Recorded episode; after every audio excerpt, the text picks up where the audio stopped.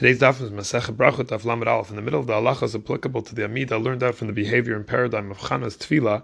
Rabbi Yehoshua ben Levi says, based on the pasuk in Shmuel Aleph, which is this whole story of Chana that our daf is using to learn out many, many, many important halachos with Tefillah. The pasuk says, "Ani ha'isha hanitzevet imcha That Chana was standing, Chana was standing near Eli.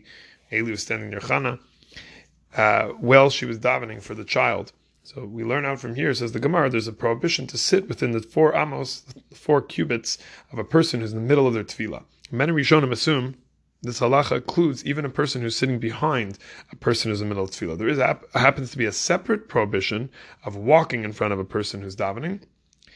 And these are this this idea that it's based on the pasuk in Chana. Tosfos explains that the, the word imach without a hay would represent the idea that a person is within four amos. But once you have the full hay, that's telling me that it was outside the four amos. So in this case, the way that Tosfos understanding other Rishonim maybe say differently, that that Eli was standing outside of the four amos of where Chana was, and that's what gave her the ability to to daven in the right way. And we're not supposed to get in the way of those four amos. So the language of the Rambam in this halacha, the person's not supposed to be not supposed to be sitting in the place where a person is standing and davening.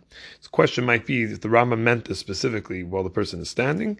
Could be that the Rama is really based on the Psukim. The Psukim say that Chana was standing up and Itzeva, so maybe it's based really on the language of the Navi. The Rama doesn't quote the Pasuk when he brings down the halacha. This would be relevant in a case where a person maybe is sick and is sitting down and they're not able to stand, but that's the way that they're davening. Would would it require a person who's in the room to not sit down while that person is sitting. Some suggested this may be the case in a case where a person is sick. So the what if a person knows that they're going to daven a long Shemon Esrei, and that's going to cause people to sit down because those people have already finished. So Rabbi Radinsky once asked this question to Rabbi Yaakov Kamenetsky, and he said it's really not right for a person who knows they're going to daven a long Shemon Esrei. If they know that people are going to sit down, they should either go somewhere else or they should daven quicker. What if that's the only minyan in town? So Yaakov Kamenetsky went so far as to say that that person should actually daven b'yechid. The person should daven b'yechidus because what they're doing is they're causing a lifnei iver. They're causing that person to sit down while this this person is continuing to daven, and that's an issur d'oraisa to cause the lifnei iver. It's better that that person should daven at home. That shows us how severe this prohibition is.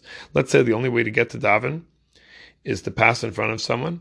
You may not be over over mispalal, but if you're needed for the number ten in the minyan, which is a mitzvah rabbim, then it would be permitted. But really, there isn't like a clock you can say, "Oh, by this time I should be I should be able to walk by this person."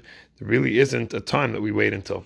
Some Rishonim hold that there's if there's a, if there's a person who's davening in a room, this could be that it's inside of a house, might even be more strict. You can't even be sitting in that room we see this halacha is very, very, very severe. What are the reasons for this halacha? Three reasons brought down in the commentaries.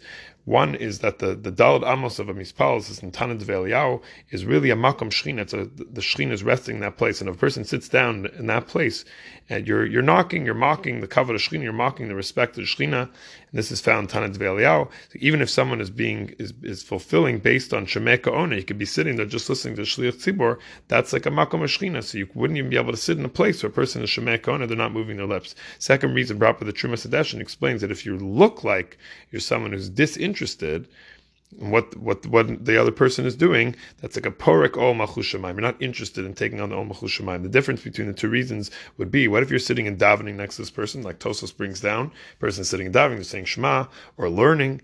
That would depend on the two reasons. If we say it's the makom so maybe you're not allowed to sit down. But if it's the second reason, it's clear you want to be mekabel ol malchus shamayim you want to be makabel omach shemaim, there's no issue of sitting down. But here, where you're not actually moving your lips, maybe you'd have to have a sefer open. It has to be clear. It has to be obvious that you're actually learning. The last reason brought by the Meiri that maybe if you're standing within the sitting within or walking in front, it's a distraction from the other person's kavanah, and it wouldn't help if you were involved in a davar shebikdusha. So according to this, if a person start, starts shmon esrei while you're sitting, that would be okay because they they obviously made a calculation. They see a person sitting, they started. That's not distracting them. Another ramification would be if a person is in front of a glass that could be a problem as well of this prohibition of distraction in front of a person.